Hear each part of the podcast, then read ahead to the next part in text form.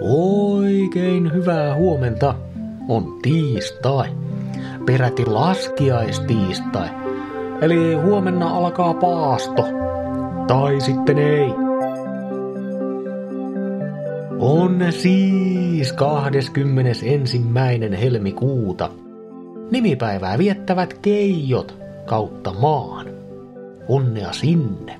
Ja erityisonnittelut Turku-Hämeenlinna Akselille. Siellä jossain täyttää vuosia ystäväni, joka muuten on sinkku. Tänään on myös YK on kansainvälinen äidinkielen päivä. YK mukaan teemapäivä on julistettu juhlistamaan kielellistä monimuotoisuutta ja monikielistä opetusta sekä muistuttamaan äidinkielen tärkeästä roolista opetuksessa. Tärkeä päivä tämäkin siis. Mutta jos ei toi teema jostain syystä kiinnosta, tänään tulee täyteen 145 vuotta maailman ensimmäisen puhelinluettelon julkaisemisesta. Juhlin vaikka sitä sitten. Sää. Helsinki. Aamussa ehkä vielä lumisateiden rippeitä, edessä pilvinen poutapäivä. Pakkasta kuutisen astetta. Kuopio, pilvistä mutta poutaista. Pakkasta noin 13 astetta. Tampere, pilvi poutaa. Pakkasta 7-9 astetta. Turku ja Salo.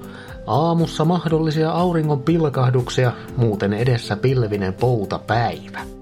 Pakkasta viidestä kahdeksaan astetta. Ei se Kerttu telkkarissa ihan höpöjä puhunut. Kylmä jakso. No, pulkkamäkeen voi silti mennä. Tiesitkö muuten, että laskiaisella on Suomessa pitkät pakanalliset perinteet? No kohta ainakin tiedät. Nykyään laskiainen on lähinnä talven hyvästelyjuhla ja tästä alkaa kevään odotus, mutta suomalaisessa kansan perinteessä on monia hienoja tapoja, uskomuksia ja taikoja, jotka tähän vanhaan työjuhlaan kuuluvat. Esimerkiksi ruuan piti olla erityisen rasvaista. Mitä enemmän rasva kiilteli sormissa ja suupielissä, sitä paremmin sijat lihoivat ja lehmistäkin irtos enemmän maitoa.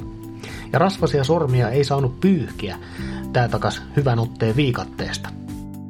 Niin ja laskiaisena työt piti lopettaa hyvissä ajoin iltapäivällä, ja saunaankin piti mennä jo päivän valossa. Ja sitten ehkä se tärkein sääntö, saunassa piti olla hiljaa. Hiljaa sen sijaan ei oltu perinteisessä pulkkamäessä, missä huudettiin pitkiä pellavia, hienoja hamppuja, räätikkäitä kuin nurkan päitä ja nauriita kuin lautasia.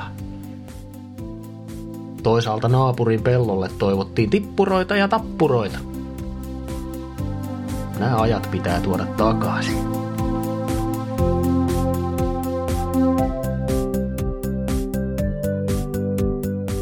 Sellaiset nostalgisoinnit tänään. Kiva, että olit mukana. Muista, että kieli ja kulttuuri liittyy toisiinsa kiinteästi. Ilman yhtä ei ole toista. Minä olen äidinkieltäni voimallisesti varjeleva Mikko ja toivotan taianomaista tiistaita just sulle.